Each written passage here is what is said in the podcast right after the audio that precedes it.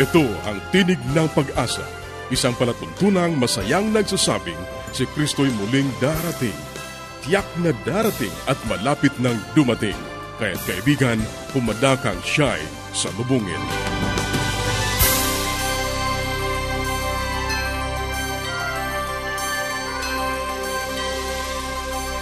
Ang palatuntunang ito ay inihahatid ng Adventist World Radio at ako ang iyong kaibigan, Nar Caranza, nag-aanyaya na samahan niyo kaming muli sa 30 minutong paghahayag ng mga kaalaman sa malusog na pangangatawan, masaya at matatag na sambahayan at higit sa lahat sa pagtuklas ng pag-asa na nagmumula sa salita ng Diyos.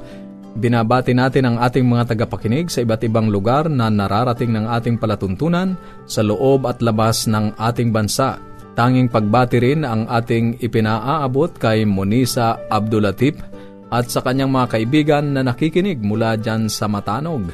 Maraming salamat sa inyong walang sawang pagsubaybay at ang pagpapala ng ating Panginoong Diyos ang naway patuloy ninyong maging karanasan. Nais naming pagkalooban ka ng magandang aklat at mga aralin sa Biblia. Sumulat ka lamang sa amin sa Tinig ng Pag-asa, P.O. Box 401, Manila, Philippines Tinig ng Pag-asa PO Box 401, Manila, Philippines o mag-email sa tinig at awr.org. Tinig at awr.org. Maaari ka rin mag-text o tumawag sa ating mga numero sa Globe 0917-1742-777. 0917-1742-777 at sa Smart 0968-8536-607. 0968-8536-607. O kaya ay magpadala ka ng mensahe sa ating Facebook page, facebook.com slash awr Luzon, Philippines. facebook.com slash awr Luzon, Philippines. Ang ating mga pag-uusapan ngayon sa buhay pamilya sampung mga paraan na magpapatibay ng pagsasama ng mag-asawa. Sa gabay sa kalusugan, mga natural o herbal medicines o ang mga tinatawag na food supplement.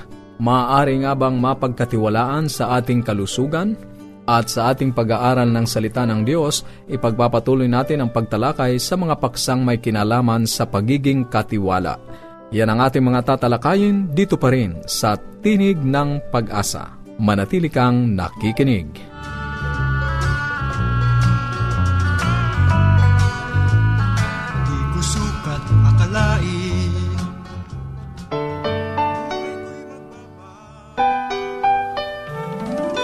Tayong mga Pinoy, mataas ang pagpapahalaga sa pamilya. Walang hindi kagawin, lahat kakayanin. Kahit buhay, itataya natin. Kahit anong hirap, kahit anong bigat, wala yan basta't para sa pamilya. Okay, ako po'y nadinig nyo sa nakaraang mga serye ng pagbabanggit at paglilista ng ating mga suliranin. Ngunit ang buhay naman na hindi lamang sa suliranin nakatuon. At natutuwa tayo sa susunod na aking mga listang ginawa. Kung kayo ay bibiyayaan ito, ay gawin ninyo naman, lagyan naman ng checklist sapagkat hindi magiging balanse kung puro ang negative aspeto lamang ang ating pagtutunan ng pansin. So ngayon ay ako'y natutuwa na banggitin sa inyo mga bagay na ito. At maraming mga mag-asawa o nagmamahalan uh, naging successful. Hindi po lahat ay failure. Tingnan natin kung saan sila naging successful.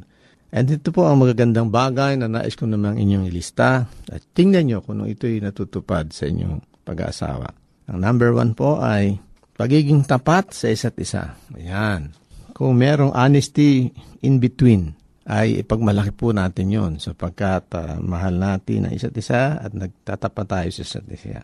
Number two, tayo ho ba ay nag-share ng ating gawain sa tahanan? Nung ako po ay nagsimula mag-asawa, para bagang ang tingin ko ako'y uh, master of the house at hindi kailangan magtrabaho kundi ang aking asawa lang at mga anak. Ngunit yun pala ay maling pananaw. At ang isang ama ay maraming gawain. Siya ang karpintero, siya ang engineer, siya ang tubero, at lahat ng labor na mabigat ay dapat katulong siya. Hindi man siya naghuhugas ng pinggan o naglalaba. Ngunit yung mga bagay namang hindi kaya ng kanyang asawang babae na gawin ay dapat kanyang pinupunan. Okay? Meron po ba kayong magandang uh, social support sa isa't isa? Ibig sabihin, yung inyong pakikitungo sa ibang tao. Ayan. Social ay mga tao po yon, society. Kaya meron po ba kayong support sa mga bagay na yon? Magkatulong ho ba kayo? Panglima ay kayo po ba ay uh, nagsishare ng vision para sa inyong future. Katulad ng sinabi ko doon sa mga nauna nating pag-aaral, yung planning. Kayo ba ba ay nagsishare ng inyong mga pangarap sa isa't isa at parehas kayo? Kung magkaiba po ay hindi maganda. So, ilagay niyo po ng check yon. Ibig sabihin, nakakaunawaan kayo maigi at alam niyo kung sa itutungo sa inyong buhay may asawa. At mahalaga po itong lima na ito sapagkat sa pamagitan nun, nakikita nyo ang magagandang bagay na nangyari sa inyong buhay. Kung meron man kayong nag-check doon sa mga negatibong nauna at kung meron dito naman sa positive, so hindi natin problema yon So solve natin yung mga negatibo na lang. At yung positive ay ikagalak natin, matuwa tayo sa Panginoon, sa ating Diyos na pinaglilingkuran, sapagkat naging uh, bahagi siya ng ating pagtatagumpay bilang mag-asawa. Yung aking pong naunang binanggit na lima ay napakalaga. So marahil ang inyong listahan ay pwede nyo pang ilagay yung iba na hindi ko nabanggit at gawin nyo ito upang ang inyong pagsasamahan ay lalong maging maayos at ma-improve ba ang mga bagay na hindi na-improve. Ang improvement po ay walang katapusan. Ito po yung nagsisimula sa ating araw ng kasal hanggang sa ang isa sa atin ay kunin na ng may kapalan. Sabi nga ay till death do us part. Sa sakit, sa kabutihan man, sa kasaganaan at sa kahirapan ay lagi tayong magkasama. At matutupad po lamang yon kung mayroon mga positibong bagay na nangyayari sa ating buhay mag-asawa. Kung hindi, ay babalik tayo sa unang listahan at doon nagsisimula ang breakdown ng ating marriage. Maingatan po nating lahat ito kung tayo lang ay nag-iimbentaryo ng ating mga bagay-bagay na nagpapasaya sa ating tahanan. Kaya si Brother June ay nagpapasalamat na maging kabahagi ng mga pag-aaral na ito sapagkat mahalaga na ating maunawaan bakit nga ba tayo nag-asawa? Bakit nga ba tayo nagkaroon ng mga supling? Ano ba ating role sa sanlibutan sa mga kapitbahay? At pangatlo, sa ating relasyon sa ating Diyos. Ang panahon ay nagtutumuling muli. Ito po si Brother June, pasamantalang nagpapaalam. At marami pa tayong listahan na ating chichikin sa darating na panahon. Magandang araw po sa inyo lahat.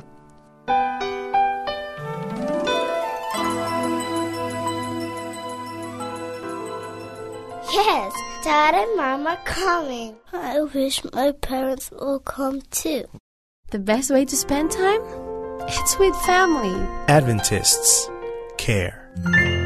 Patuloy kang nakikinig sa Tinig ng Pag-asa. Kung mayroon ka mga katanungan o anuman ang nais mong iparating sa amin o kung nais mong magkaroon ng libreng aklat na aming ipinamimigay, sumulat ka lamang sa Tinig ng Pag-asa, P.O. Box 401, Manila, Philippines.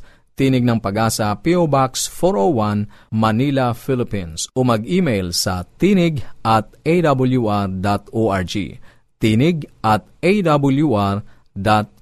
Maaari ka rin mag-text sa Globe 0917-1742-777.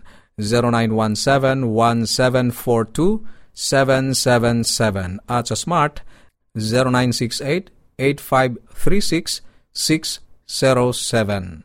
0968-8536-607.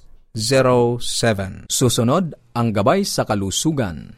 Magandang araw po ang aking binabati sa ating mga tagapakinig. Ako po ay nagagalak sapagkat muli na naman tayo magkakasama-sama sa Himpapawid. Ito po ang ating health portion at ako po ang inyong doctor sa Himpapawid, si Dr. Linda Lim Varona.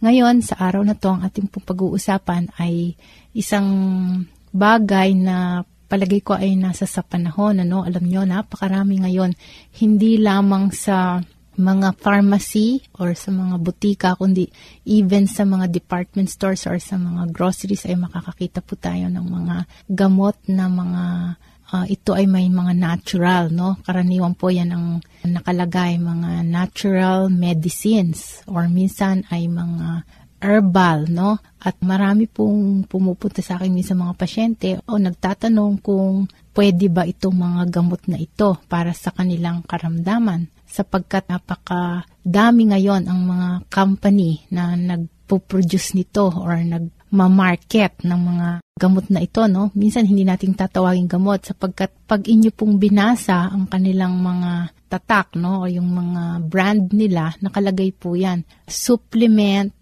only no therapeutic claims, no no approved therapeutic claims. Yan po yung mga karaniwan ng mga gamot or sinasabi nilang gamot, ngunit sa totoo ay talagang ipinapasok ito or pinapa-approve ito sa ating Food and Drug Administration as supplement or food supplement. Ibig sabihin, pangdagdag sa mga pagkain, parang mga vitamins, no? So, pumapasok po yan as vitamins. Alam nyo, napakarami po yan. Ngunit merong mga iba na maaaring may magandang dinudulot ito as bilang vitamins pero karaniwan po ay ang iba naman ay talagang as regular product lamang po at uh, minsan ay may kasama na rin pong panloloko or para kumita, no? Parang negosyo na lamang po ito. Kaya paano po natin malalaman kung ang mga gamot na yan ay totoo o hindi ang kanilang mga kineklaim. Unang-una, alam niyo po, meron po akong uh, nabasa dito sa isang magazine ano, at tinatalakay nga po itong tungkol sa mga health foods or supplement medicines na to. At ang sabi nga po nila, taon-taon ay billions of dollars ang uh, natatapon lamang. Ibig sabihin, wasted because of unproven or fraudulently marketed healthcare products. Ibig sabihin, dahil lang sa promotion, ano? At billions of dollars ang nauubos dito ng tao na inaakala na ito ay gamot. Bukod sa doon, hindi lamang sa pagtatapon ng pera, kundi marami rin pong sakit na dapat ay nabigyan na agad ng atensyon or ng lunas, ngunit dahil sa panahon na ginugol muna na pagbabaka sakali sa pag-inom nitong mga healthcare products na to or yung mga natural products na to, eh, maaring makatulong sa kanila, eh, lumalala po ang karamdaman bago ito ay mabibigyan ng medical attention ng isang doktor or ng isang health physician talaga. At ang pinaka masama pa dito minsan ay hindi lamang waste of money at hindi lamang waste of time na lumala ang sakit, kundi ang marami pa pong ibang mga gamot or yung mga tinatawag nga na mga healthcare products na yan na it can cause harm, no? Serious illnesses or it can endanger the life of the person. Ibig sabihin, lumala pa, nagkaroon ng reaction or lalong napasama ang kanilang karamdaman na aggravate, no? Kaya po, paano natin malalaman kung ang mga claims or paano natin mahuhusgahan? Meron po mga clues tayong dapat hanapin sa mga healthcare products na po yan, ano? At unang-una po, pagka po yung mga kine-claim ay parang it's too good to be true, no? Sinasabi pa, wow, ang galing talaga. Parang totoo ba yan, no? Yan ang ating masasabi sa sobrang galing, totoo ba yan? Eh, sabi po ng nagre-recommenda dito ay dapat mag-isip tayo ng makadalawang beses. Dahil if it's too good to be true, it really might not be that true. No? Yan po ang dapat nating iisipin. So, hanggang dito na lang po muna tayo. Nag-uumpisa pa lang tayo sa ating pinag-uusapan at uh, makinig po kayo sa susunod nating programa at dudugtungan pa natin to. Paano malalaman kung ang mga healthcare products na inaalok sa inyo eh totoo nga o hindi. So maraming salamat po sa inyo hanggang dito na lang at magandang araw sa inyong lahat. Paging Dr. Rodriguez, you're needed at room 321. Dr. Rodriguez, Mrs. Martinez, kailangan na po nating idealisis ang asawa ninyo. New outlook and a healthy lifestyle makes a big difference. Adventists care.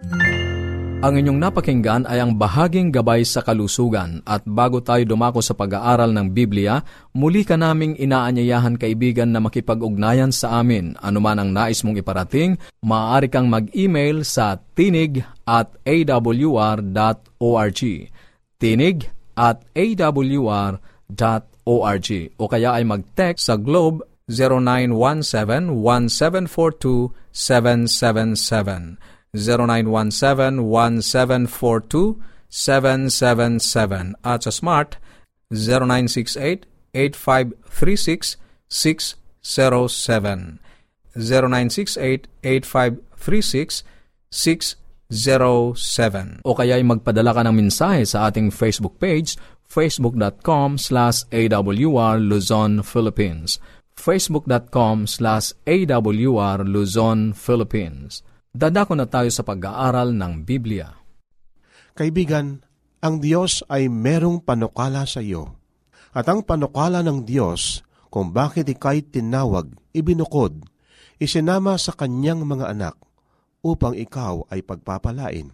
Katulad ng una sa panahon ng bansang Israel, tinawag ng Diyos ang bansang Israel upang kanyang pagpalain, upang kanyang ipagkaloob ang maraming pagkapala sa kanyang bayan. At noong ating Panginoon ay napunta sa lupang ito, ayon sa Kapitulo 5 ng Aklat ng San Mateo, tinawag ng Diyos ang kanyang mga lagad at bago sila pinapunta sa iba't ibang mga lugar upang dalhin ang mabuting balita, sila ay pinagpala ng ating Panginoon. Kaya sa Kapitulo 5 ng San Mateo, ating palaging mabasa yung salitang blessed, mapalad, Narito ang panukala ng Diyos sa iyo kaibigan, ang wika sa aklat ng Kawikaan, Kapitulo 10, versikulo 22. Ang pagkapala ng Panginoon ay nagpapayaman at hindi niya idinadagdag ang kapanglawan. Maliwanag kaibigan ang panukala ng Diyos. Nais kang pagpalain at ang pagkapala ng Panginoon ay nagpapayaman ang wika sa ating Biblia. Katulad ni Abraham ay pinagpala ng Diyos. Ang bansang Israel ay pinagpala ng Diyos. Ang ating Diyos na sinasamba, ang Diyos na ating pinaglilingkuran, ugali niya na kanyang ipagkakalob ang mabuting pagkapala sa kanyang mga anak. Naritong sinasabi sa aklat ng Deuteronomio Kapitulo 8, versikulo 17 hanggang 18. Ganito ang ating mabasa. At baka iyong sabihin sa iyong puso, ang aking kapangyarihan, ang lakas ng aking kamay, ang siyang nagbigay sa akin ng kayamanang ito. Kung iyong alahanin ang Panginoon mong Diyos, sapagkat siya ang nagbigay sa iyo ng kapangyarihan upang magkaroon ka ng kayamanan Batay sa ating binasa kanina, ang pagkapala ng Diyos ay nagpapayaman sa isang tao. At dito ay pinapaalala sa atin ng ating Panginoon sa aklat ng Deuteronomio. At kaibigan, ang ibig sabihin ng Deuteronomio, ito ay repetition. Muling binanggit ng Panginoon ang kanyang pangako sa kanyang mga anak. Kaya sabi niya, kundi iyong alalahanin ang Panginoon mong Diyos sapagkat siya ang nagbigay sa iyo ng kapangyarihan upang magkaroon ka ng kayamanan, upang kanyang pagtibayin ang kanyang tipan na kanyang isinumpa sa iyong mga magulang gaya nga sa araw na ito. Kaibigan, ang Diyos ay binibigyan ka ng pagkapala sa araw-araw. Yung kanyang itinurong panalangin, ibigay mo sa amin ang aming kakanin sa araw-araw. Sa araw-araw ang Diyos ay nagbibigay ng maraming pagkapala sa kanyang mga anak. Subalit marami sa mga tao ngayon, nakakalimutan nila ang Diyos ang siyang nagbibigay ng mabuting pagkapala. Kaya nga, bilang pasalamat sa ating Diyos sa kanyang maraming pagkapala, bago tayo gumawa ng anuman sa umaga, ating pasalamatan ng Diyos sa isang panalangin. Bago tayo kumain sa ating almusal, sa ating panangalian at gayon din sa ating pagkain sa hapunan. Ating pasalamatan ng ating Diyos sa Kanyang pagkapala sa atin, sa Kanyang pag-iingat. At sa gabi, tayo magpasalamat sa Diyos sapagkat tayo ay pinagpala ng ating Panginoon. Narito ang pangako pa ng ating Panginoon sa bansang Israel at kaibigan, ang pangakong ito ay para sa iyo at gayon din sa iyong buong sambahayan. Deuteronomio Kapitulo 28, versikulo 11 hanggang 14. Ganito ang ating mabasa. At ikaw ay pasaganayin ng Panginoon sa ikabubuti mo sa bunga ng iyong katawan at sa bunga ng iyong mga hayop at sa bunga ng iyong lupa sa lupain na isinumpa ng Panginoon sa iyong mga magulang upang ibigay sa iyo. Kaibigan, ang sabi sa ating Biblia, at ikaw ay pasaganayin ng Panginoon, nanupat sa bunga ng iyong katawan, sa bunga ng iyong mga hayop, sa bunga ng iyong lupain, ikaw ay pagpapalain ng Diyos. At kapag ka ang Diyos ay nangako, ito ay kanyang tinutupad. Ano pang pangako ng ating Panginoon? Versikulo 12. Bubuksan ng Panginoon sa iyo ang kanyang mabuting kayamanan, ang langit, upang ibigay ang ulan sa iyong lupain, sa kapanahunan at upang pagpalain ang buong gawa ng iyong kamay. At ikaw ay magpapahiram sa maraming bansa, at ikaw ay hindi ihiram. At gagawin ka ng Panginoon na ulo at hindi buntot, at ikaw ay magiging sa ibabaw lamang at hindi ka mapasailalim kung iyong didinggin ang mga utos ng Panginoong Diyos na aking iniutos sa iyo sa araw na ito na iyong sundin at gawin. Narito ang mga pangako ng ating Panginoon. Sabalit kaibigan, merong kondisyon ng ating Panginoon upang ating tanggapin tamasayin natin ang maraming pagkapala ng ating Panginoon. Ang wika sa atin, na iyong didinggin ang mga utos ng Panginoon mong Diyos na aking iniutos sa iyo sa araw na ito na iyong sundin at gawin. So ikaw ay makikinig at pagkatapos iyong susundin ang kanyang kalooban. 14. At huwag kang lilihis sa anuman sa mga salita na aking iniutos sa iyo sa araw na ito, sa kanan o sa kaliwa, upang sumunod sa iyo sa ibang mga Diyos at paglilingkuran sila. Sa makatwid kaibigan, tayo ay maglilingkod lang sa tunay na Diyos. Tayo ay lalakad ng matuwid sa harapan ng ating Panginoon. Napakabuti ng ating Panginoong kaibigan. Narito ang kanyang pangako sa iyo, pangako sa akin, upang tayo ay mabuhay ng maligaya, masaya, asan libutan na ito. Subalit ang ating Panginoon ay meron pang kondisyon para ating tanggapin ang kanyang maraming pagkapala. Alam mo kaibigan, ang Diyos, kanyang pinanukala na ikaw ay pagpapalain katulad ng aking binanggit sa iyo kanina. Subalit narito ang kondisyon ng ating Panginoon ayon sa aklat ng San Lucas Kapitulo 6 versikulo 38. Ang wika ay ganito, Magbigay kayo at kayo'y bibigyan. Takal na mabuti, pikpik, liglig at umaapaw ay ibibigay nila sa iyong kandungan, sapagkat sa panukat na iyong isukat ay doon kayo muling susukatin.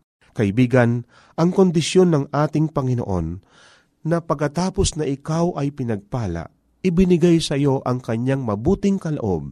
Ang wika sa atin, magbigay kayo at kayo'y bibigyan.